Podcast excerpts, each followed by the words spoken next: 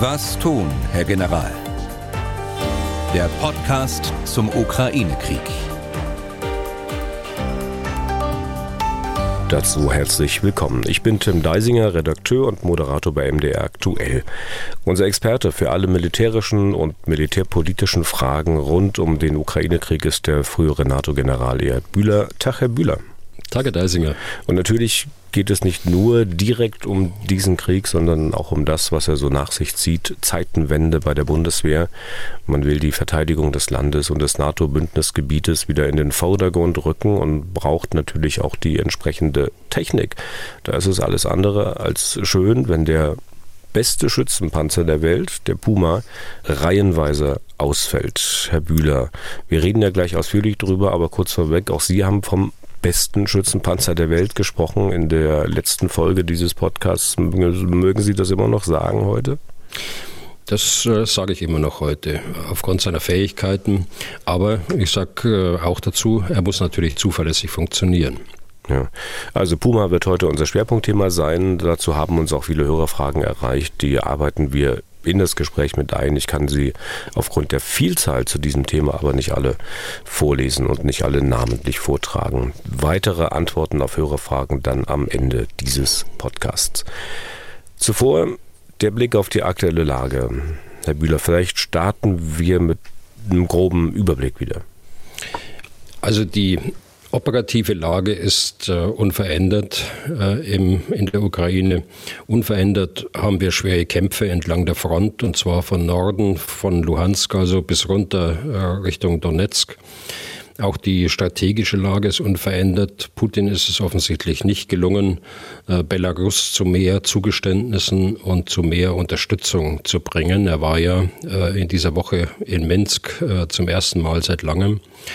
Und äh, drittens, und das gehört auch zum Überblick, die Luftangriffe gegen die zivile Infrastruktur gehen weiter. Hm, also im Großen und Ganzen eine recht äh, statische Lage, sage ich es mal mit meinen Worten, obwohl natürlich weiter viel gekämpft, geschossen und gestorben wird. Und wenn ich das recht gesehen habe, Herr Bühler scheint das monatelange Anrennen der Russen gegen die Stadt Bachmut dann für die Russen doch erste Erfolge hervorzubringen.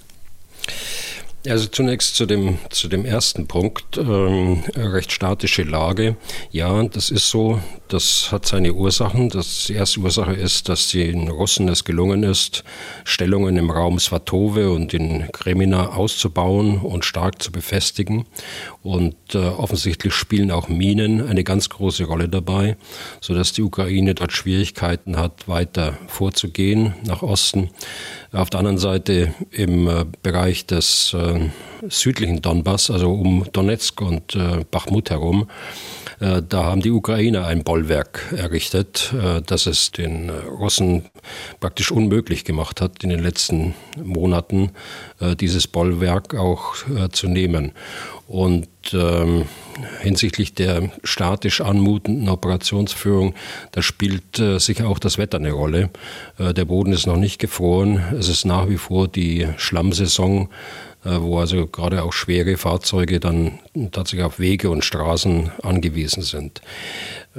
Erste Erfolge im Raum Bachmut, äh, ja, es hat immer wieder Meldungen gegeben. Äh, sie kommen an die Stadtgrenzen von Bachmut heran. Äh, es gibt erste Straßenkämpfe im Süden und im Osten von Bachmut. Aber insgesamt würde ich da nicht von Erfolgen sprechen, schon gar keine, die sich irgendwie auf die operative Lage auswirken. Ganz im Gegenteil, es gibt auch jüngste Meldungen jetzt wieder, dass es den Ukrainern wieder gelungen ist, um Bachmut herum das Siedlungsgebiet wieder zu nehmen. Äh, südöstlich vom Bachmut und auch das Industriegebiet östlich vom Bachmut. Also es geht hin und her und äh, da gibt es auf keiner Seite einen richtigen Durchbruch. Die Ukrainer haben große Mühe, die Energienetze im Lande einigermaßen wiederherzustellen. Diese Netze beschädigt oder ganz zerstört durch russische Drohnen und Raketenangriffe. Sie hatten angedeutet im Überblick, dass das auch weitergeht. Wie sieht es konkret damit aus? Also, als wir den letzten Podcast aufgenommen haben, am Freitag, den 16.12., äh, da wurde die Ukraine ja gerade wieder angegriffen mit Schwerpunkt äh, Kiew. Insgesamt waren das 40 Marschflugkörper, die da zum Einsatz gekommen sind. 37 wurden abgefangen und das ist die positive Nachricht. Das ging aber weiter am vergangenen Montag, den 19.12. dann mit äh, Drohnenangriffen 35 Drohnen äh, wurden abgeschossen aus äh, dem südlichen Bereich äh, Russlands, also nicht aus der Krim, sondern aus Russland selbst. Äh, davon sind 30 abgefangen worden, aber selbst die verbleibenden Marschflugkörper am Freitag und äh, die Drohnen dann am Montag, die haben erhebliche Schäden angerichtet.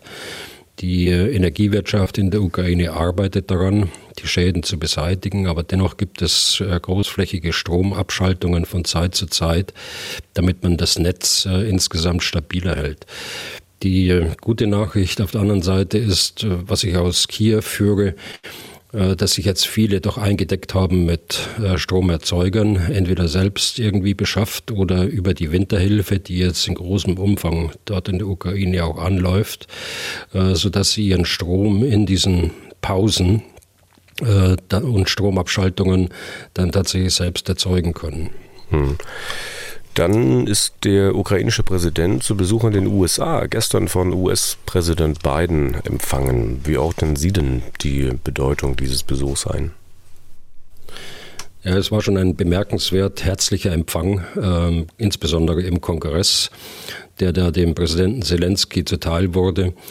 Äh, die, äh, ähm, seine wesentliche Botschaft äh, dürfte gewesen sein, der Dank an die USA. Das ist der eine Punkt. Die USA haben ja mehr als äh, jeder andere Staat Hilfe geleistet.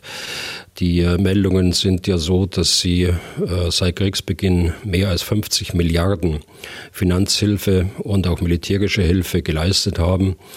Das ist das eine. Und das zweite, die zweite Botschaft äh, dürfte sein, äh, bitte nicht nachlassen in dieser Bereitschaft, äh, Hilfe zu leisten. Hier gab es ja um die Wahlen herum Befürchtungen, dass es hier zu einer nachlassenden Bereitschaft kommen würde. Also er, seine Botschaft ist, wir brauchen weitere Unterstützung und diese Unterstützung ist auch in eurem eigenen Interesse. Und äh, ja, vielleicht der dritte Punkt ist äh, die Darstellung äh, des Widerstandswillens äh, der Ukraine, die äh, trotz dieser Angriffe auf die zivile Infrastruktur weiterhin gewillt ist, mit einem ganz hohen Prozentsatz. Und Sie selbst hatten ja, Herr Deisinger, von über 90 Prozent gesprochen beim letzten Mal, ähm, den Kurs äh, der Regierung Zelensky in dieser Frage befürworten zeitlich verbunden mit dem Besuch Zelenskys in den USA ist ja die Ankündigung der Amerikaner, dass sie nun auch das Patriot-Flugabwehrsystem liefern wollen. Manche Kommentatoren meinten, dass dies nun einen entscheidenden Unterschied zu vorher ausmachen würde. Wie sehen Sie das? Also es ist sicher eine, eine wertvolle Ergänzung äh, des Gesamtpotenzials, das Sie haben bei der Luftverteidigung. Äh, da hilft alles, äh, so muss man das sehen. Aber einen entscheidenden Unterschied sehe ich da nicht, denn die Anzahl ist doch überschaubar. Das ist das eine. Und dann ist die Ukraine natürlich ein Riesenland, wo man nicht jede Großstadt dann tatsächlich auch mit den entsprechenden Mitteln ausstatten kann. Ja, soll ja auch, glaube ich, erstmal nur eine Einheit, also ich glaube eine Batterie oder so, ähm, geliefert werden. Und da ja, kann man vielleicht eine Großstadt wie Kiew besser schützen, aber eben auch nicht mehr. Das klingt also, so wie Sie es gesagt haben, auch, ähm, man soll sich davon nicht zu viel versprechen, oder? Ja, aber ich sage auch äh, immerhin. Ne? Also eine Batterie, das sind, ähm, beim letzten Mal äh, detaillierter besprochen, das sind acht Abschussgeräte. Wobei man dazu sagen muss, äh, das Objekt, das man schützen will, das muss man rundum schützen. Denn äh, die Marschflugkörper haben ja die unangenehme Eigenschaft, dass sie am eigentlichen Ziel zunächst vorbeifliegen können und dann so programmiert sind, dass sie aus dem Rücken kommt. Das heißt, sie müssen immer mit diesen Flugabwehrraketen ähm, kreisförmig praktisch um das äh, zu schützende Objekt operieren. Es reicht nicht aus, dass Sie eine Linie ziehen und äh, diese Linie kann nicht überschritten werden. Hm. Und dann muss man das Ganze ja auch erstmal lernen. Gestern habe ich einen US-Strategen sagen hören, dass allein die Ausbildung für die Wartung eines solchen Patriot-Systems 53 Wochen dauern würde. Bedeutet, dass man mit der Ausbildung wohl besser hätte früher begonnen? Ja, jetzt weiß ich nicht, was das für ein Stratege war. Äh, das bezieht sich aber ganz offensichtlich dann auf äh, eine Ausbildung von 0 auf 100. Mhm. Und das wird man ja nicht tun, sondern man wird ja äh, Spezialisten der Luftverteidigung von der Ukraine nach Deutschland oder nach Polen oder an andere Plätze schicken, wo die Ausbildung stattfindet und sie dann weiterbilden auf diesem Gebiet. Ähm, ich hatte zwar auch gesagt, es sind 90 Soldaten, die eine solche Batterie dann tatsächlich betreiben, aber viele sind darunter auch, ähm, ich sag's mal, Handwerker. Ne? Die sind Fahrer, das ist, äh, das ist Personal, das beim Beladen, äh, beim Aufmunitionieren hilft und so weiter. Also ähm, ich würde das so sehen, dass die Amerikaner das schon so effizient gestalten und dann im, im Sinne einer Weiterbildung von äh, Personal, das schon Ahnung davon hat, im Prinzip, äh, dass sie da zu erheblich kürzeren Zeiten kommen. Und ich weiß, äh, auch das hatten wir besprochen, dass die Ausbildung ja bereits vorbereitet ist, wenn sie nicht gar schon begonnen hat. Ja, warum hat man sich eigentlich so lange geziert, ein solches System zu liefern? Gab es da wirklich handfeste Gründe? Ja, das ähm, sagt man natürlich nicht. Ich kann mir das nur erklären, dass es eben auch bei den Amerikanern äh, begrenzte Bestände an solchen äh, Hochwertfähigkeiten gibt und dass man sich schon gut überlegen muss, ob man ein solches System dann abgibt oder möglicherweise ja, zukünftig auch noch mehrere abgibt. Und denn was man abgegeben hat in ein solches Kriegsgebiet, das ist erstmal weg und das äh, wird man auch nicht zurückbekommen. Ja. Dann schauen wir mal auf den russischen Präsidenten. Der hat gestern vor vielen, vielen Militärs äh, gesprochen. Wenn ich es recht gesehen habe, war aber auch der Patriarch Kirill der russisch-orthodoxen Kirche unter den Zuhörern, zumindest im Saal. Viele haben ja da online zugeschaut.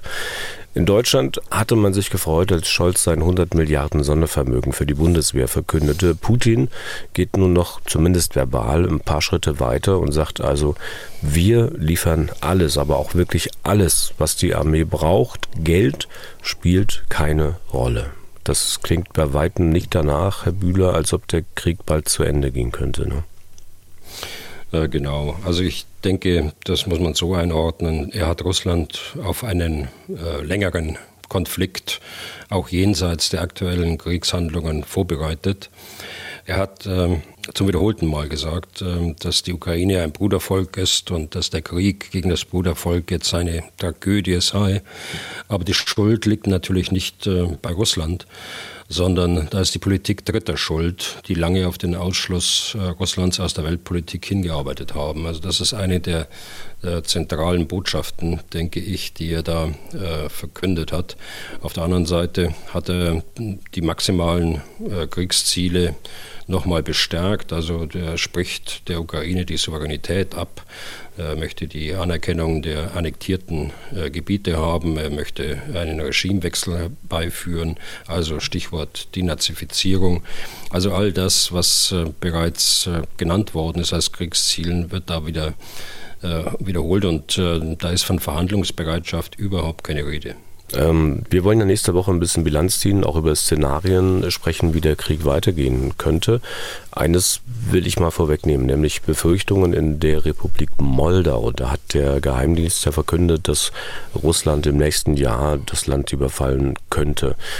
Teilen Sie denn diese Befürchtungen? Also es ist sicher plausibel, wenn es Russland gelungen wäre, die Landbrücke herzustellen äh, zu Moldau, also Odessa einzunehmen, äh, dann äh, wäre sicher Gefahr bestanden, äh, dass man dann gleich weitergemacht hätte in Moldau. Die äh, Geschichte, die dort der Geheimdienst äh, verkündet, das zielt mir eher ab in ein in ein Szenario innerer Unruhen dort in Moldawien, das dann äh, den Sturz der Regierung möglicherweise zum Ergebnis hätte. Äh, man muss wissen, dass es in Transnistrien, in diesem Teil äh, Moldawiens, etwa 1000 bis 1500 Soldaten gibt, die aber nicht so ausgerüstet sind, äh, dass sie dort an Kriegshandlungen teilnehmen können. Das ist eher eine äh, Schutztruppe als eine tatsächlich äh, kriegsfähige Truppe. Aber es gibt natürlich auch Milizen dort äh, in Transnistrien und die im Zusammenhang mit Russen oder unter Schutz auch der Russen, äh, die könnten schon eine Bedrohung für Moldau, äh, für Moldawien äh, darstellen. Hm, und die Angst ist sicher auch soweit erklärbar, als dass Moldau ja ebenfalls nicht in der NATO ist wie die Ukraine. Ja, genau, genau, so ist es. Okay, dann Strich unter das Thema aktuelle Lage. Kommen wir mal zu unserem Puma-Schwerpunkt. Ich will es mal einleiten mit einem Ausschnitt aus einem Bundeswehr-Video von 2021. Also wir hören natürlich nur den Ton. Darin hat sich der Inspektor des Heeres, äh, Herr Mais, geäußert, umrahmt von richtig dramatischer, wuchtiger Musik. Wir hören mal rein.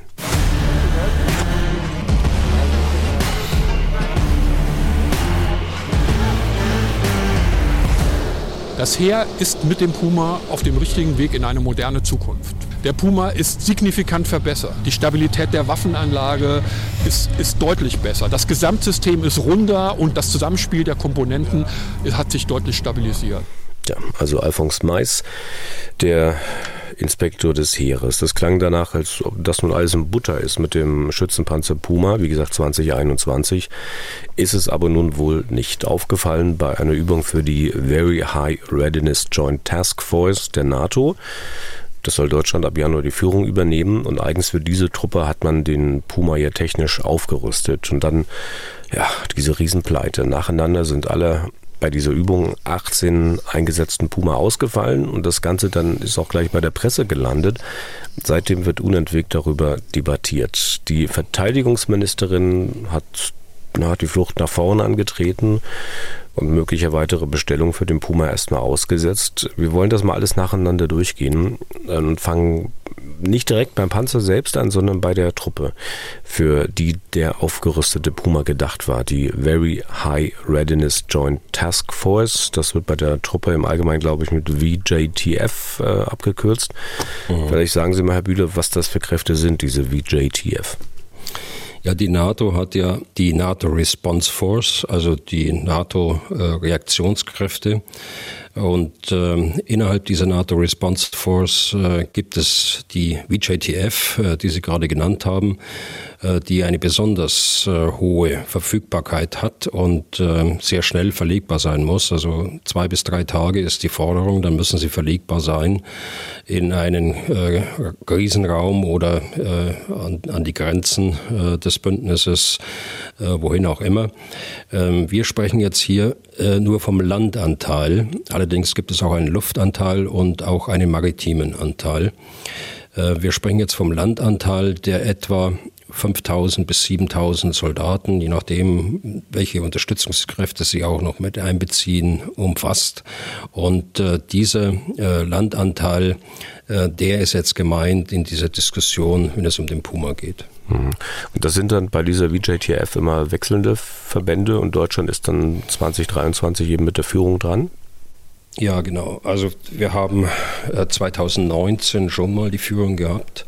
Erinnern Sie sich vielleicht, das war die äh, Panzerlehrbrigade 9 aus Munster, die dann auch in einer großen, vielbeachteten Übung in Norwegen eingesetzt worden ist. Äh, und gleichzeitig hat man entschieden, dass man vier Jahre später, also 2023, wiederum die Führung übernimmt. Das ist entschieden worden 2018, wenn ich mich richtig erinnere. Und äh, man hat beim, äh, beim ersten Mal bei 19 äh, keine guten Erfahrungen gemacht in der Zusammenstellung, vor allen Dingen in der materiellen Zusammenstellung äh, dieser Taskforce. Man hat sie im Grunde genommen aus dem gesamten Heer äh, rekrutieren müssen, äh, die Ausrüstung. Und ähm, das sollte sich ändern im Jahr 2023. Das war das Versprechen, das man der, der Leitung gegeben hat, auch aus dem Ausrüstungsamt. Das hat sich leider nicht ganz ganz äh, materialisiert. Ähm, auch heute ist die Brigade, die äh, jetzt eingesetzt ist, die Panzer, Panzergrenadierbrigade 37, ähm, nicht äh, fähig aus eigener Kraft äh, das komplett äh, zu, zu stemmen äh, sodass sie auch mit einzelnen Fähigkeiten von anderen unterstützt werden muss. Hm. Und äh, von anderen, die äh, wie JTF, die kommen nicht alle aus einem NATO-Land, sondern sind da auch ein bisschen zusammengewürfelt? Ja, aber das ist ja bewusst gemacht, äh, damit man äh, äh, jedem Partner auch die Möglichkeit anbietet, daran teilzuhaben, aus politischen Gründen, aber auch aus militärischen Gründen. Hier in dieser Taskforce sind es insbesondere die Niederlande und Norwegen, aber auch andere Staaten wie Belgien und andere. Tschechien gehört dazu. Ähm, da hat man sehr gute Erfahrungen gemacht, nicht nur bei der VJTF, sondern man hat auch gute Erfahrungen gemacht im Baltikum, äh, auch schon gute Erfahrungen natürlich hier bei uns in Deutschland, gerade was die Niederländer angehen. Hier gibt es eine tiefe Integration, sodass das ähm, äh, auch im Sinne äh, Deutschlands ist und auch im Sinne der anderen Nationen dort teilzuhaben. Ja. Sie sagten, 2019 war Deutschland schon mal äh, sozusagen führend äh, in der VJTF. Ähm, was ist denn jetzt in Bezug auf diese Truppe an dem Puma-Ausfall so schlimm? Also bislang und damals ist die VJTF ja auch ohne Puma ausgekommen. Naja, das stimmt schon, aber Sie wollen natürlich ähm, nach äh, vier, vier bis fünf Jahren Vorbereitungszeit auch das Beste liefern. Äh, in eine solche Truppe, äh, das sie haben. Und äh, das ist auf dem Papier der, der Puma. Er muss eben, wie ich gerade sagte, nur zuverlässig sein. Und es kommt ein zweites hinzu, die, die Panzergrenadierbrigade 37 und ihre Unterstützungstruppenteile haben natürlich mit dem Puma ihre Einsatzbereitschaft hergestellt. Das heißt, sie haben über Monate hinweg äh, und äh, länger mit diesem Gerät geübt und äh, da ist auch ein Umstieg äh, nicht so einfach. Also deshalb ist das schlimm, das ist ein Desaster, diese ganze äh, Diskussion. Äh, da kann man nicht drüber hinwegreden, äh, das ist so. Aber man muss jetzt eben nach Ursachen schauen und ganz sachlich an die, äh, an die Angelegenheit rangehen. Hm. Äh, kommen wir natürlich noch zur Frage, was macht man jetzt eigentlich? Nimmt man jetzt den alten Marder oder was macht man? Naja, das äh, habe ich jetzt so verstanden, dass da baut man jetzt eine Drohkulisse auf äh, aus dem Ministerium heraus. Das hat die Ministerin ja selbst gemacht und selbst gesagt. Äh, also die Industrie muss jetzt liefern und äh, äh wenn nicht, dann muss man eben auf den, auf den Marder zurückgreifen. Gleichzeitig verstehe ich das auch als Rückversicherung an die Bündnispartner und an die NATO insgesamt. Also wir haben Alternativen, wenn es denn soweit kommt. Äh, aber ich glaube, äh, es wird nicht so weit kommen, äh, gleich vorweg, und es darf auch nicht so weit kommen. Mhm. Für diese VJTF soll ja die, Sie hatten sie schon erwähnt, Panzergrenadierbrigade 37 der Leitverband sein. Gehört zur 10. Panzerdivision der Bundeswehr, die Sie übrigens auch mal als Kommandeur geführt haben, wenn ich es recht weiß. Der Stab der Brigade ist im sächsischen Frankenberg. Die Totalausfall Puma, die kam nun aber aus dem bayerischen Wald, aus Regen. Ähm, Sie hatten ja gesagt, dass die äh, Grenadierbrigade 37 das technisch nicht alles alleine stellen kann. Frage ist aber, die führen dann trotzdem schon oder wer, wer, wer stellt jetzt die ähm, VJTF? Also die VJTF wird gestellt äh, in der Führung von der Panzergrenadierbrigade 37. Äh, deren Kommandeur ist Brigadegeneral Krone, ein sehr fähiger Truppenführer. Die äh, Brigade hat allerdings keine Puma. Die Brigade ist äh, insgesamt nur in beiden Grenadierbataillonen äh, mit Marder ausgerüstet und äh, deshalb hat man aber auch schon lange entschieden, äh, das ist äh, sicher schon zwei Jahre her, dass das Regner Panzergrenadierbataillon 112, das seit 2020 ausgerüstet ist mit Puma, diesen Auftrag übernehmen soll. Hm. Herr Bühler, wir haben heute den 22.12. Die Übung mit Totalausfall, die ist auch nur ein paar Tage her. Kann man durchaus mal fragen. Man bereitet sich jetzt im Dezember 2022 auf 2023 vor, quasi kurz vor der Angst. Sollte man das nicht ein bisschen früher machen? Ich meine, dann hätte man das Problem vielleicht auch eher bemerken und noch reagieren können. Also äh, diese Sorge ist, glaube ich, unbegründet, aber das kommt natürlich in der, in der öffentlichen Diskussion auch immer wieder mal hoch. Das ganze Jahr war ganz sicher für diese Panzerbrigade 37 und ihre Unterstützungstruppenteile, hier jetzt die, die Puma aus äh, dem Standort Regen, ein ganz anspruchsvolles Übungsjahr. Und äh, diese Schießübung, die jetzt gemacht worden ist im Dezember, die äh, war im Grunde genommen nur der Schlusspunkt. Aber es ist nicht so, dass zum 1.1., an dem die Einsatzbereitschaft äh, feststehen muss, äh, dieser Brigade, dass es dann so ist, dass nicht mehr geübt wird, sondern das Üben geht natürlich weiter, denn sie müssen den Ausbildungsstand halten. Also deshalb ist es müßig jetzt zu diskutieren, äh, sollte die Übung vielleicht im Oktober stattfinden, dass man äh, noch genügend Zeit hat, dann die Panzer wieder in Ordnung zu bringen, dass sie am 1.1. Äh, sauber gewaschen und, und äh, instand gesetzt auf der Platte stehen. Äh, also das äh, wäre das falsche Bild. Ja. Was hat man bei dieser von Ihnen jetzt gerade angesprochenen Schießübung da in Norddeutschland genau gemacht? Also wie sah das Übungsprogramm aus? Der Divisionskommandeur Ruprecht von Butler, der den, diesen Brandbrief an die Heeresführung geschrieben hatte, der meinte in eben diesem Schreiben, dass die Pumas auch nicht übermäßig beansprucht wurden. Mhm. Also es gibt äh, in, der, in, der, Vorbereitung einer solchen, eines solchen Auftrages äh, eine Vielzahl von Übungen unterschiedlicher Art und unterschiedlicher Zielsetzung. Und das, was äh, jetzt dort stattgefunden hat, war eine, eine Schießübung im Schießübungszentrum in Monster zusammen mit äh, Kampfpanzern Leopard. Also äh, zwei Kompanien, eine Kompanie äh, Leopard, eine Kompanie mit Puma ausgerüstet. Äh, Zweck ist einfach, äh, eine gemeinsame Schießleistung im scharfen Schuss äh, dann auch zu bringen. Also einen gemeinsamen Feuerkampf zu führen. Das heißt Aufklärung der Ziele, Zielverteilung, wer bekämpft welches Ziel, Bekämpfen des, des Ziels und das in verschiedenen Gefechtsarten, wie wir sagen, also entweder äh, Verteidigung oder Angriff. Das, äh, weil das alles im scharfen Schuss dann stattfindet, ist natürlich nicht so, dass die Fahrzeuge dort frei durchs Gelände fahren können, sondern es gibt festgelegte Wege, befestigte Wege, auf denen sie sich äh, dann bewegen. Und äh, es gibt äh, Ziele, die äh, aufgeklappt werden, automatisch natürlich, und, äh, oder auch beweglich sind, ne, in Querfahrt oder in Zufahrt äh, zu den eigenen Truppenteilen, je nachdem, welche Gefechtsart sie jetzt nun verwenden. Also hier spielen dann Sicherheitsgründe eine Rolle, dass die, die Panzer nicht äh, durchs Gelände selbst fahren. Und das, so muss man sich erklären, wenn der Divisionskommandeur sagt, dass sie nicht übermäßig beansprucht worden sind. Ja. Und oberstes Ziel ist, dass man demonstriert, also man ist sozusagen äh, bereit, äh, diese äh, VJTF ähm, zu übernehmen. Mm, das äh, ist natürlich das, das Ziel insgesamt, äh, wenn man die, die Übungen äh, und die einzelnen Schritte, die zur Einsatzbereitschaft führen, insgesamt sieht. In erster Linie geht es hier wohl um den Ausbildungsstand, nämlich ihn zu halten. Den hat man vorher ja schon hergestellt. Äh, Routine auch zu gewinnen in den einzelnen äh, Handlungen. Und wie ich sagte, äh, das wird ab 1. Januar wird das weitergehen mit diesen Übungen, die dem Fähigkeitserhalt, dem Erhalt des Ausbildungsstandes auch dienen. Okay.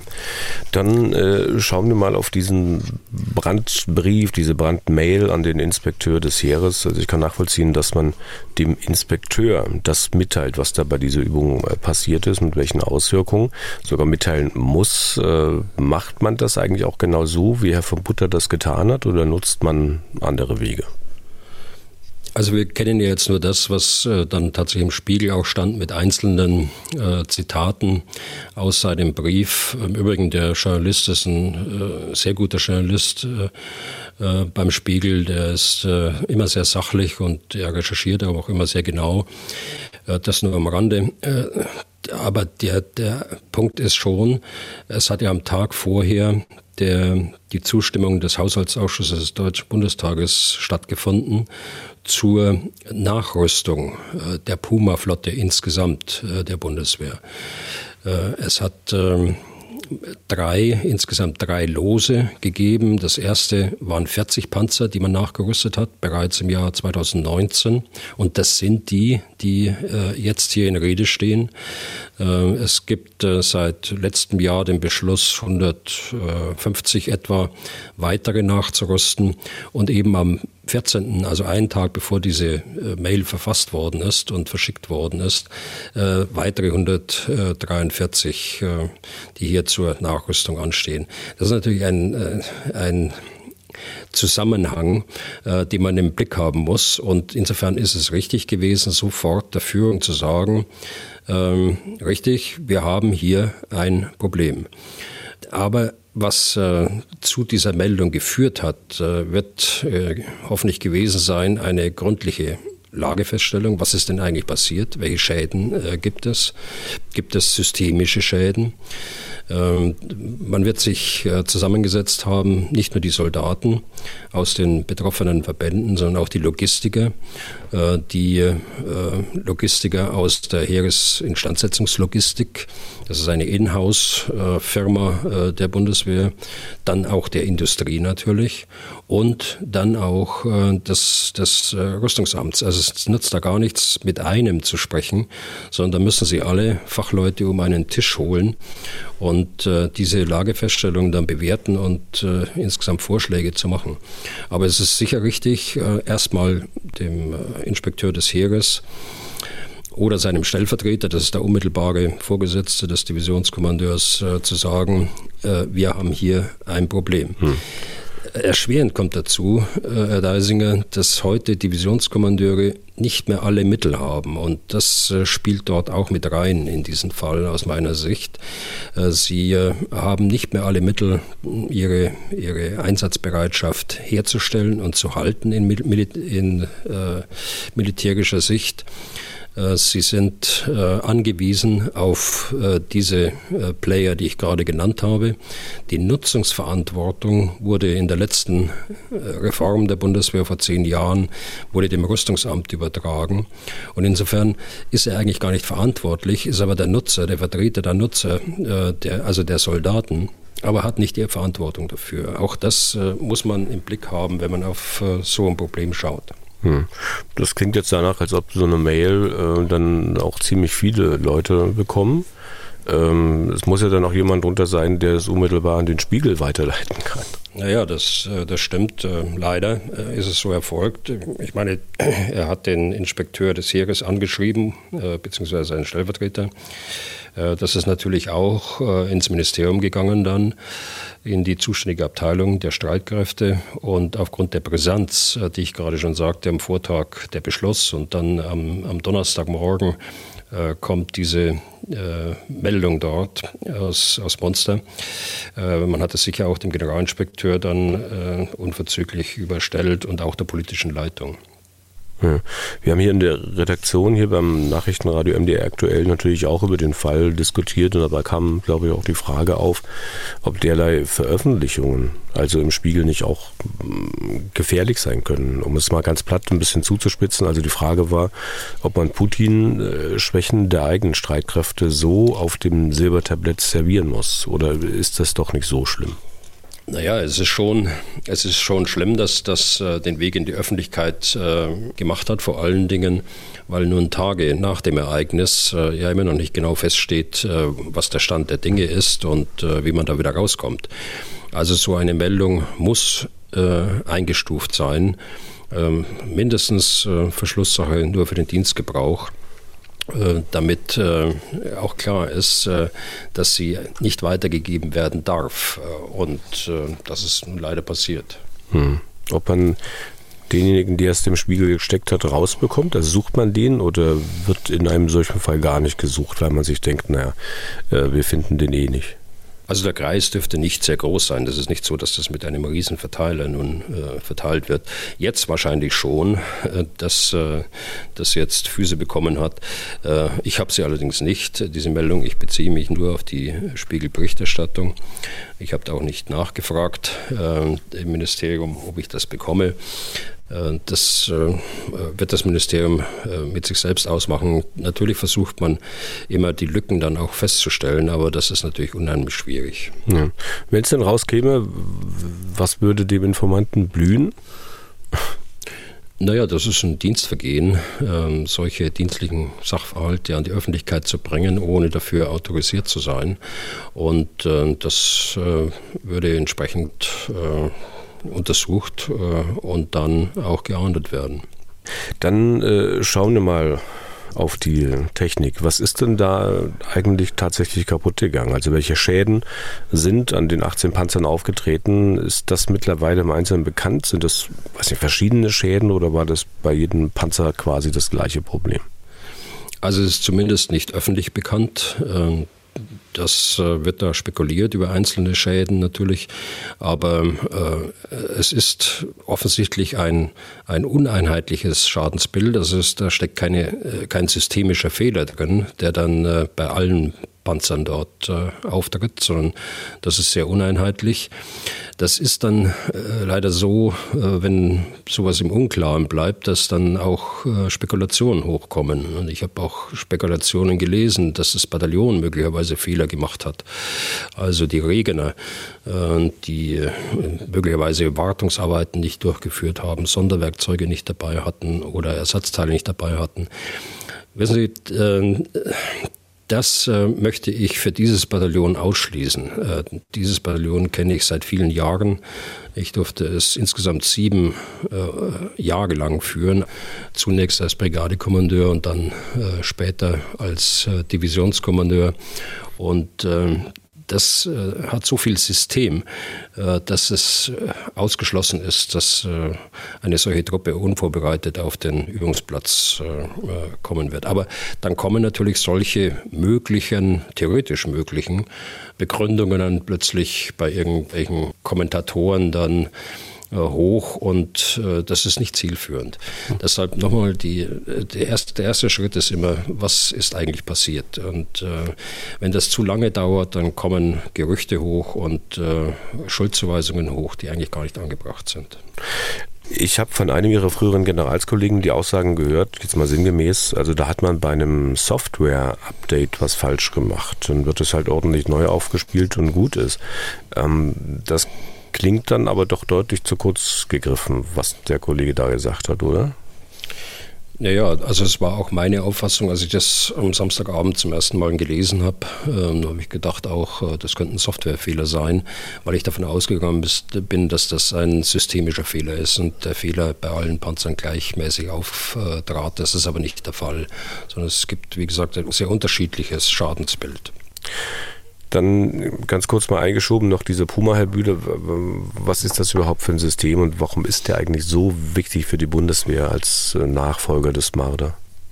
Also der Panzer ist für die Bundeswehr deshalb wichtig, weil der Marder, äh, der Schützenpanzer Marder, äh, seit vielen Jahrzehnten in der Bundeswehr läuft.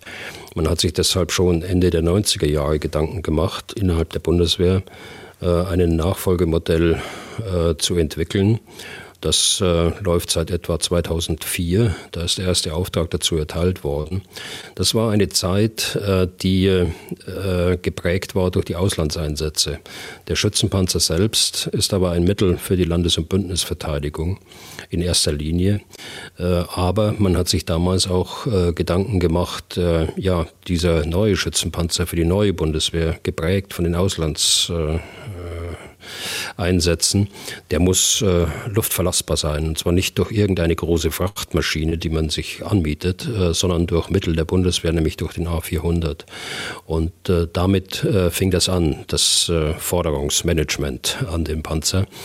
Und äh, damit wurde festgelegt, die, die Obergrenze mit äh, gut 30 Tonnen. Äh, schwerer darf er nicht sein, jedenfalls nicht in der Konfiguration, äh, in der er dann in den Flieger gepackt wird.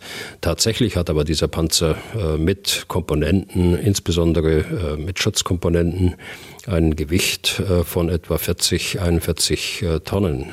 Aber er ist nach wie vor verlassbar mit dem, mit dem äh, A400. Allerdings braucht man das natürlich nicht, wenn man hier in Europa Bündnispartner verteidigt. Und ich hatte Sie ja vorhin schon mal zitiert aus dem letzten Podcast. Da meinten Sie, dass der Puma der beste Schützenpanzer der Welt ist. Sie haben vorhin auch gesagt, Sie bleiben dabei. Wieso eigentlich? Also was kann der, was andere nicht können? Also äh, da bleibe ich auch dabei. Äh, der Puma hat jetzt auch im Vergleich zum Marder äh, viele Fähigkeiten, die ihn zum besten Schützenpanzer der Welt machen. Er hat eine 30 mm Kanone, die stabilisiert ist. Das heißt, sie bleibt im Ziel, selbst wenn der Panzer fährt, auch über unebenes Gelände. Äh, er hat einen automatischen Turm, da sitzen also keine Soldaten mehr drin. Äh, da muss auch kein Soldat mehr oben rausschauen mit dem Kopf, äh, wenn er eine Störung an der Waffe beseitigen will oder wenn er eine Rakete abfeuern will. Die Kampfentfernung beträgt 3000 Meter. Wichtig ist auch der Verbund. Das ist ja ein Schützenpanzer, auf dem Soldaten sitzen, Panzergrenadiere. Äh, die Besatzungsstärke ist äh, neun Soldaten. Und ähm, diese äh, Soldaten, wenn sie abgesessen sind, können über den Schützenpanzer geführt werden. Das ist das System, das bezeichnen wir Infanterist der Zukunft. Das bedeutet, dass jeder der Soldaten einen kleinen Rechner auf dem Rücken geschnallt hat, äh, der ihn sichtbar macht für den Gruppenführer, der im Panzer äh, verblieben ist, äh, der ihn äh, Lageinformationen geben kann, in denen er Lageinformationen weitergeben kann, mit denen er sich selbst äh, darstellen kann, äh, sodass er auch nicht beschossen wird. Also dieses ganze System äh, Panzer und äh, Panzergrenadiere, das gibt es in, im Marder nicht, jedenfalls nicht in dieser Ausprägung. Es gibt diverse Schutzsysteme, die andere Panzer eben nicht haben. Das sind reaktive Schutzsysteme, das ist Sprengstoff, der an der Außenhaut befestigt wird des Panzers um auszuschließen, dass ein anfliegendes Projektil die Panzerung auch durchschlagen kann. Da wird also ein Gegendruck, wenn Sie so wollen, erzeugt durch eine Explosion des Sprengstoffes auf der, auf der Außenhaut des Panzers. Er hat ein äh, System, das ihm erlaubt, anfliegende Raketen äh, zu stören. Äh, das äh, sogenannte MUS-System. Auch das ist ein äh, Abwehrsystem äh, dieses Panzers. Also unterm Strich hat er ähm, in allen Bereichen äh, der Feuerkraft, der Beweglichkeit, aber auch des Schutzes so viele Vorteile, dass ihn im Augenblick zu einem konkurrenzlosen Panzer in der Welt macht, wenn er denn äh, zuverlässig funktioniert. Ja, wenn er nicht nur der beste Panzer auf dem Papier ist. Gibt es denn irgendwas, was der Puma äh, eigentlich können soll, was er aber dann doch nicht kann? Nein, das äh, kann man so nicht sagen. Die, äh, der, der Puma hat ja eine und nicht nur eine, sondern im Grunde genommen zwei äh, rigorose Zertifizierungen durchlaufen. Das äh, Video, das Sie gerade im, in der Audiofassung dort vorgespielt haben, kommt ja aus äh, 2021, äh, glaube ich, war das, als der Inspekteur des Heeres dann die äh, zweite Zertifizierung abgeschlossen hat. Und äh, dort hat er alles unter Beweis gestellt, äh, was er können muss nach den Spezifikationen. Okay, das ähm, Verteidigungsministerium, die Ministerin, hat nach der Panne erklärt, dass man erstmal keine weiteren Puma bestellen will. Und sie hat auch die Nachrüstungen, glaube ich, für die bereits vorhandenen ausgesetzt. Äh, wie sehen Sie das? Ist das richtig? Ist das konsequent? Ist das verantwortungsvoll? Oder ist das jetzt äh, ein Schnellschuss, weil ja Frau Lambrecht auch mächtig unter Druck steht? Ja. Ja, ich glaube, äh, da blieb keine andere Wahl. Äh, durch den Zusammenfall dieser Entscheidung des Deutschen Bundestages äh, und der, der Meldung, was dort passiert ist auf dem, auf dem Übungsplatz, das hat so eine Dynamik entwickelt, dann auch in den deutschen Medien und auch Reaktionen im Deutschen Bundestag hervorgerufen, dass ihr da gar keine andere Wahl geblieben ist, als so vorzugehen. Das äh, darf allerdings nicht dazu führen, äh, dass wir die Nachrüstung äh, dann komplett vergessen oder dass wir eine, eine Ersatzbeschaffung, die wir, die wir brauchen in der, in der Bundeswehr, hier handelt es sich um etwa 50 weitere Puma, dass wir die auch nicht durchführen, sondern die Alternative, die ich äh, sehe, ist, wir müssen jetzt so schnell wie möglich äh, sehen, dass die Ursachen auf den Tisch kommen und dass man dann Wege findet, dass in ganz kurzer Zeit dann äh, tatsächlich die Mängel abgestellt werden. Hm. Und natürlich ist die Frage, also wer ist verantwortlich? Ist es die Industrie? Ist es die Politik? Äh, da ist man ja schnell dabei, mit dem Finger auf den jeweils anderen zu zeigen. Ja, das ist äh, der Punkt, den ich vorhin äh, ansprechen wollte. Äh, mit dem, mit dem Divisionskommandeur, der zwar die Verantwortung hat, äh, die Truppe zur Verfügung zu stellen für die NATO, dem aber nicht alle Mittel in die Hand gegeben werden, um diese Aufgabe tatsächlich auch durchführen zu können. Er braucht immer zig Leute aus unterschiedlichsten Bereichen, die hat die vorher alle genannt, um dieses zu bewerkstelligen. Und das ist der ganz große Unterschied eben zu früheren Divisionskommandeuren. Wenn uns jetzt Ältere zuhören, da hatte die Truppe tatsächlich auch die Mittel äh, zur Verfügung, das dann tatsächlich auch selbst äh, zu untersuchen und dann auch Gegenmaßnahmen zu ergreifen. Das ist heute nicht mehr der Fall. Ja. Kann es denn sein, dass man grundsätzlich am System der Rüstungsbeschaffung was ändern muss? Also wenn ich es recht gelesen habe, dann ähm, ist es ja keine Seltenheit, dass es im Prinzip so läuft, die Politik, die, die Bundeswehr, die formulieren Anforderungen, die Rüstungskonzerne sagen, ja, kriegen wir hin, vielleicht wohl wissend, dass sie das so entsprechend des jeweiligen Technikstandes gar nicht hätten sagen dürfen, aber man will ja auch Geld verdienen. Ja, sicher, und das ist ja auch seit Jahren bekannt. Wir müssen am Beschaffungssystem, an der Beschaffungsorganisation einiges verändern. Äh, da gibt es genügend Vorschläge, die auf dem Tisch liegen, die aber leider alle noch nicht umgesetzt worden sind. Äh, das ist ja schon Jahre äh, her, dass Staatssekretärin Dr. Suda dort Vorschläge auch gemacht hat, die sich dann wegen Widerstands einer Partei, nämlich der SPD, nicht realisieren haben lassen im Rüstungsamt. Aber nur auf das Rüstungsamt zu schauen, greift eben auch zu kurz, äh, sondern es sind andere Möglichkeiten und andere Notwendigkeiten insbesondere erforderlich, um äh, sowas äh, für die Zukunft vielleicht nicht auszuschließen, aber entsprechende Folgerungen daraus zu ziehen. Hm. Ich wollte im Prinzip auch darauf hinaus, äh, kann es sein, dass die äh, Vorgaben, jetzt im Falle des Puma zum Beispiel, von Politik und Bundeswehr eigentlich hm, realitätsfremd äh, sind oder waren? Also, dass man die Anforderungen, die man formuliert hat, eher Wunschträume waren? Ja, das, die Gefahr besteht immer. Da würde ich jetzt mal die Politik ausklammern.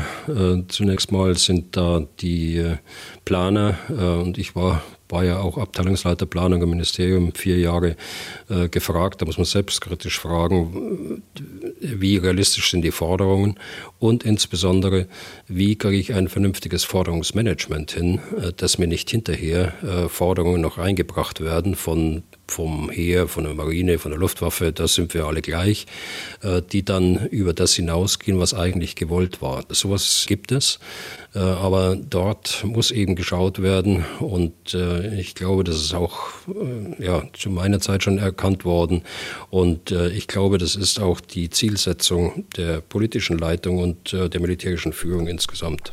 Hm. Wir sind beim Thema, was könnten so tiefer liegende Ursachen sein für diese Puma-Panne. Schauen wir kurz auf die Industrie. Ähm, da gibt es ja durchaus Leute, die sehen einen heftigen Konkurrenzkampf hinter den Kulissen. Das Ganze ist ja ein Puma, ein 50-50 Gemeinschaftsprojekt von Rheinmetall und äh, Kraus Maffei Wegmann, also KMW.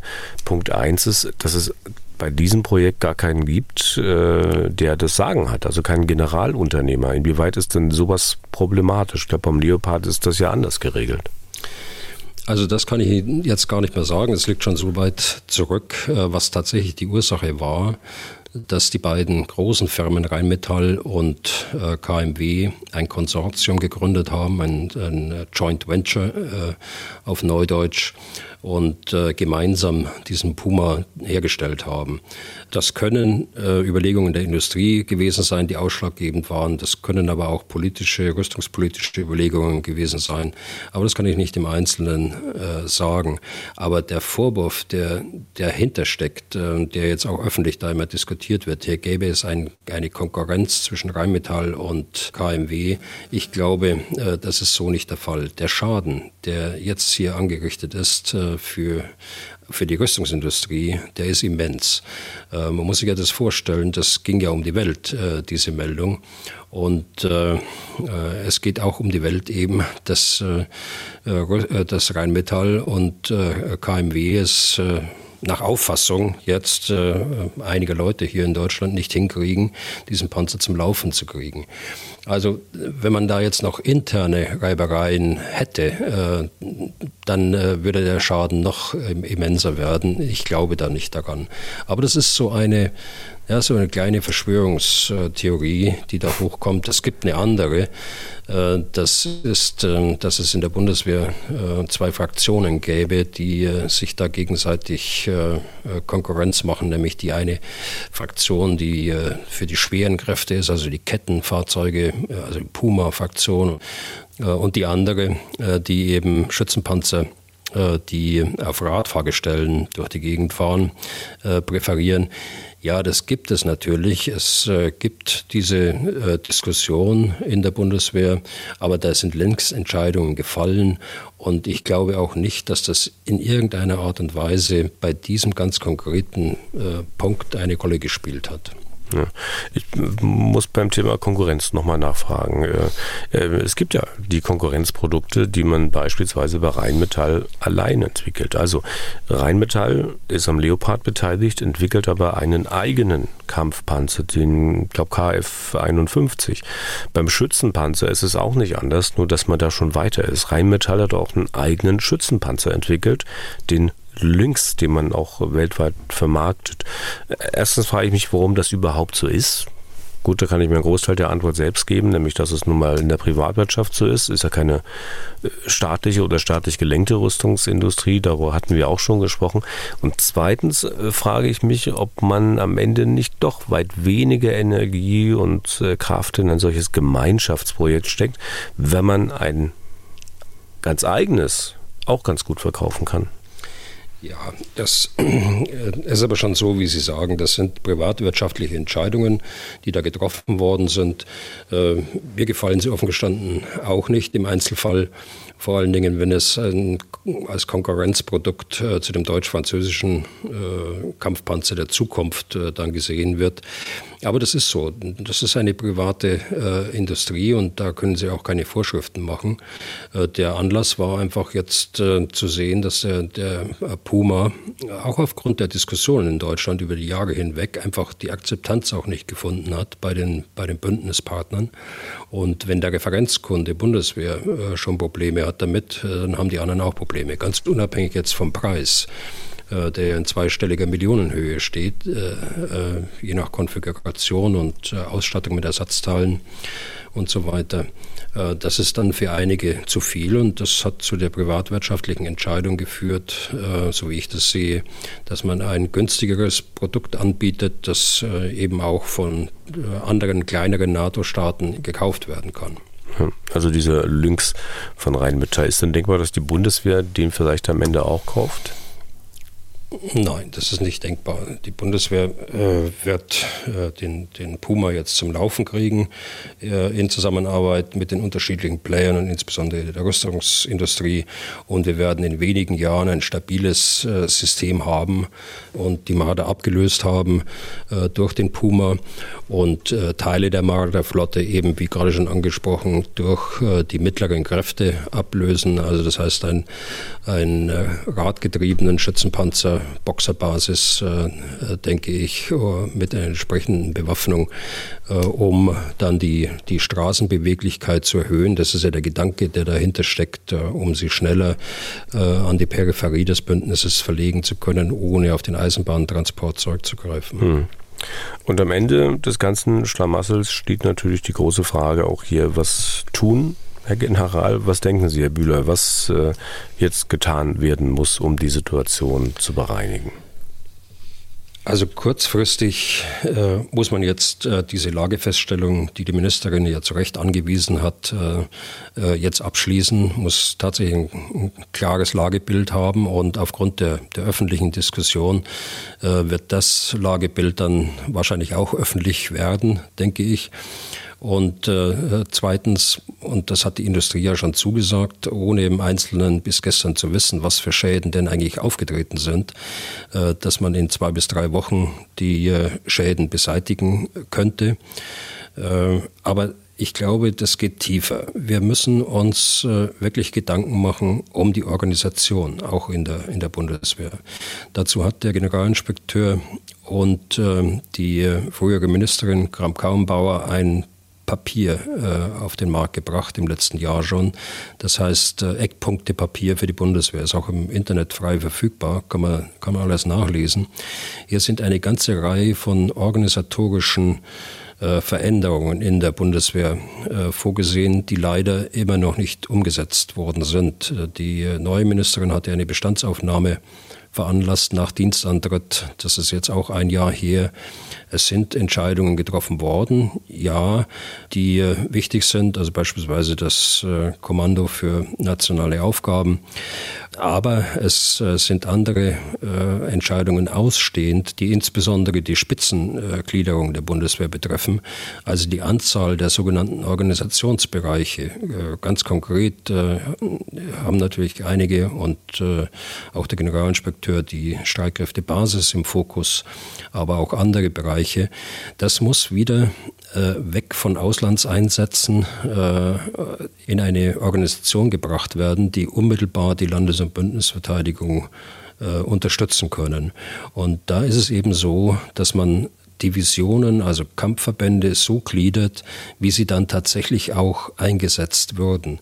Alles andere kostet viel zu viel Zeit und da wird man nie diese Kaltstartfähigkeit oder schnelle Einsatzbereitschaft herstellen können, von der jetzt überall die Rede ist. Aber wenn ich mir überall die, die einzelnen Fähigkeiten zusammenklauben muss im großen Bereich der Bundeswehr und nie sagen kann, so, ich habe für meine Panzer die Instandsetzungskräfte, die ich brauche, oder ich habe die Sanitäter, die ich brauche, oder die Nachschubleute, die ich brauche, äh, dann wird das mit der Kaltstartfähigkeit nichts. Und das ist alles sehr schön und sehr sauber in diesem Eckpunktepapier dargestellt und äh, man muss es nur umsetzen.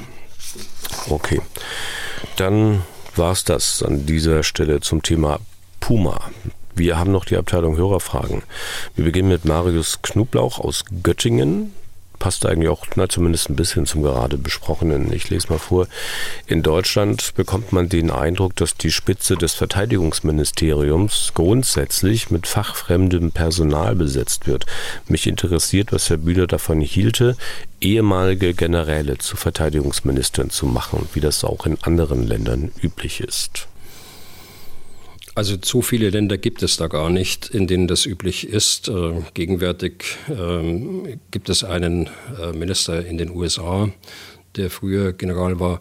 Also ganz offen gestanden, ich respektiere natürlich äh, so einen Gedanken, aber ich halte aufgrund meiner Erfahrung davon nichts. Weil ein Politiker ist ein Politiker, der braucht den parlamentarischen Rückhalt äh, der muss vernetzt sein äh, im Parlament. Wenn er das nicht ist, dann hat er die Unterstützung nicht und äh, das kann ein General nicht leisten, diese politische. Er würde dann natürlich im fachlichen Bereich punkten, aber das ist nicht ausreichend genug. Also insofern denke ich schon, dass wir auf dem richtigen Weg sind, Primat der Politik und Militär, um das getrennt zu halten in der Spitze vor allen Dingen im Oberbefehl der Bundeswehr. Okay. Dann Christoph aus Hamburg, der möchte Folgendes wissen. In der Vergangenheit wurde häufig ausrangiertes Material der Bundeswehr voreilig verschrottet und nicht eingelagert. So könnten heute beispielsweise deutlich mehr Geparden in der Ukraine zum Einsatz kommen, die leider schon vor Jahren eingeschmolzen worden sind. Wenn in den nächsten Jahren im Rahmen der Modernisierung des Materials der Bundeswehr auch viele alte Panzer und andere Fahrzeuge außer Dienst gestellt werden, ist dann sichergestellt, dass sich ein solcher Fehler nicht wiederholt? Und wie läuft sowas ab? Kann die Bundeswehr sowas auf eigene Faust einlagern oder kommt dafür nur die Industrie in Frage? Und wenn es die Industrie macht, tut sie das immer auf eigenes Risiko oder auch gegen Bezahlung? Hm. Das ist eine sehr gute Frage und ich glaube, das äh, gehört zu den Lektionen, die wir äh, gelernt haben sollten nach diesem äh, oder in diesem Krieg äh, in der Ukraine.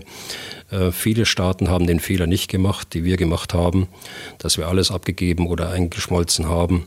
Und äh, wir haben uns verlassen auf die Initiative der Industrie, sich selbst äh, Gerät noch in begrenztem Umfang zur Verfügung zu halten, äh, um das Material, den Stahl auch zu nutzen beispielsweise oder äh, um es als Basis zu verwenden, eine modernisierte Fassung eines Schützenpanzers oder Kampfpanzers zu machen, was ja gegenwärtig geschieht. Wir sind in der Bundeswehr äh, vor etwa 20 Jahren äh, den Weg gegangen, nur das zu behalten, was wir tatsächlich auch brauchen und nutzen und sind weggegangen von dieser Lagerhaltung und zwar in, in unterschiedlichsten Bereichen. Das äh, ist der Sanitätssektor, in dem wir ganze äh, Hospitäler hatten, auch die Betten dazu und die, die Ausrüstung und so weiter. Das ist alles abgegeben worden äh, und äh, verkauft worden oder verschenkt worden, auch an andere Staaten, alles mit guter Absicht. Die äh, Kosten zu sparen für eine Einlagerung, die natürlich da sind. Also sie brauchen Lagerhallen, sie brauchen Infrastruktur, sie brauchen Energie, äh, sie müssen äh, die Fahrzeuge auch in geringem Umfang pflegen, jedenfalls so, dass sie dann hinterher wieder einsatzbereit gemacht werden können. All das hat nicht stattgefunden und das sind uns andere Staaten um Längen voraus. Wenn ich mir die Flotte der Kampfpanzer anschaue, die in, in Amerika, da habe ich neulich ein Luftbild gesehen, ähm, die in Amerika dastehen. Das haben die nicht gemacht. Das hat auch ein Staat wie Slowenien nicht gemacht. Äh, die haben die Kampfpanzer der, der jugoslawischen Volksarmee eingelagert, die wenigen, die sie erbeuten konnten. Und äh, nur so äh, könnten sie äh, diese Fähigkeit dann tatsächlich auch anbieten der Ukraine. Und da gibt es unterschiedlichste andere Staaten auch, die den Fehler nicht gemacht haben. Dann aber sichergestellt, äh, aber sichergestellt, ja, Herr Christoph, ist, äh, ist es natürlich nicht, äh, dass es tatsächlich auch so kommt. Hier muss man, äh, glaube ich, auf der Seite des Ministeriums, aber auch äh, auf Seiten der Politik die entsprechenden Schlüsse ziehen und das von vornherein äh, so mitdenken, dass der Marder, wenn er jetzt abgelöst ist durch den Puma, eben nicht verkauft wird oder eingeschmolzen, sondern irgendwo in irgendwelchen Lagen Lagerhallen eingelagert und stillgelegt wird. Jetzt also, dann haben wir Peter Meichle, seine Mail wie folgt. Mich beschäftigt das Thema Waffenlieferungen und warum Deutschland eine zentrale Rolle dabei spielt. Eigentlich haben doch die USA und Großbritannien der Ukraine Sicherheitsgarantien gegeben, als die Ukraine ihre nuklearen Waffen abgegeben hat. Meiner Meinung nach kommt die USA ihren Verpflichtungen nach. Bei Großbritannien sehe ich da eher weniger viele Anstrengungen. Mir kommt es vor, dass immer Deutschland der Buhmann ist. Doch hat Deutschland der Ukraine für ihre Sicherheit äh, nie garantiert. Die Briten haben bestimmt auch viele moderne Kampfpanzer, genau wie die Franzosen und natürlich die USA. Wenn ich die Bundesregierung wäre, würde ich die Briten und Amerikaner auffordern, Panzer zu liefern. Die haben ja schließlich der Ukraine für ihre Sicherheit garantiert. Warum lässt die Bundesregierung sich immer so vorführen? Die anderen machen es doch auch nicht. Mich würde Herrn Bühlers Meinung zu diesen Sicherheitsgarantien interessieren. Mit freundlichen Grüßen aus Reutlingen. Hm. Also Herr Meichle, äh, ich muss da die Amerikaner und die äh, Briten ein bisschen in Schutz nehmen. Die Amerikaner, da hatte ich eine Zahl genannt, 50 Milliarden. Das ist immerhin die Größenordnung des deutschen Verteidigungshaushaltes.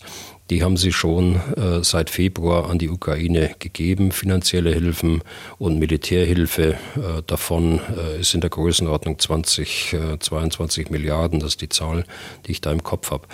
Äh, was Großbritannien angeht, äh, ist äh, Großbritannien allen europäischen Staaten voraus, was die Unterstützung gerade mit Waffen angeht.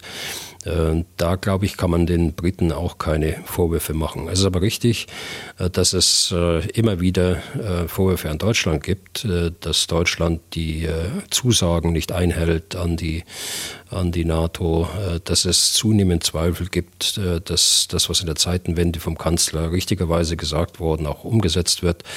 Ich referiere das jetzt nur, ich teile das nicht ganz, aber oder nur, nur bedingt. Aber äh, mit solchen äh, Diskussionen liefern wir natürlich Ansatzpunkte für Kritik. Und äh, wenn wir versprechen, zwei Prozent dann jährlich einzusetzen, wenn das Versprechen äh, gleich Monate später dann, äh, will nicht sagen gebrochen wird, aber dann nicht ganz erreicht wird äh, fürs nächste Jahr und nicht ganz erreicht heißt, äh, dass wir da bei 1,5, 1,6 wieder hängen bleiben, äh, vom Bruttoinlandsprodukt, dann äh, liefert man natürlich Munition für eine solche Diskussion. Okay. Und äh, damit sind wir erstmal durch für heute. Vielen Dank für Ihr reges Interesse. Vielen Dank für die vielen, vielen Fragen, die uns erreichen. Weit mehr natürlich, als wir hier im Podcast beantworten können, aber wir geben unser Bestes. Wenn Sie Fragen haben, dann schreiben Sie an general.mdraktuell.de. Was tun, Herr General, gibt es auf mdr.de, in der ARD Audiothek und überall da, wo es sonst noch Podcasts gibt. Ihnen allen eine ruhige, frohe Weihnachtszeit, ganz speziell natürlich auch Ihnen, Herr Bühler. Wir hören uns dann in der nächsten Woche wieder und zwar am 29.12. Bis dahin und vielen Dank für heute. Ja, gerne geschehen. Dann bis nächsten Donnerstag. Was tun, Herr General? Der Podcast zum Ukraine-Krieg.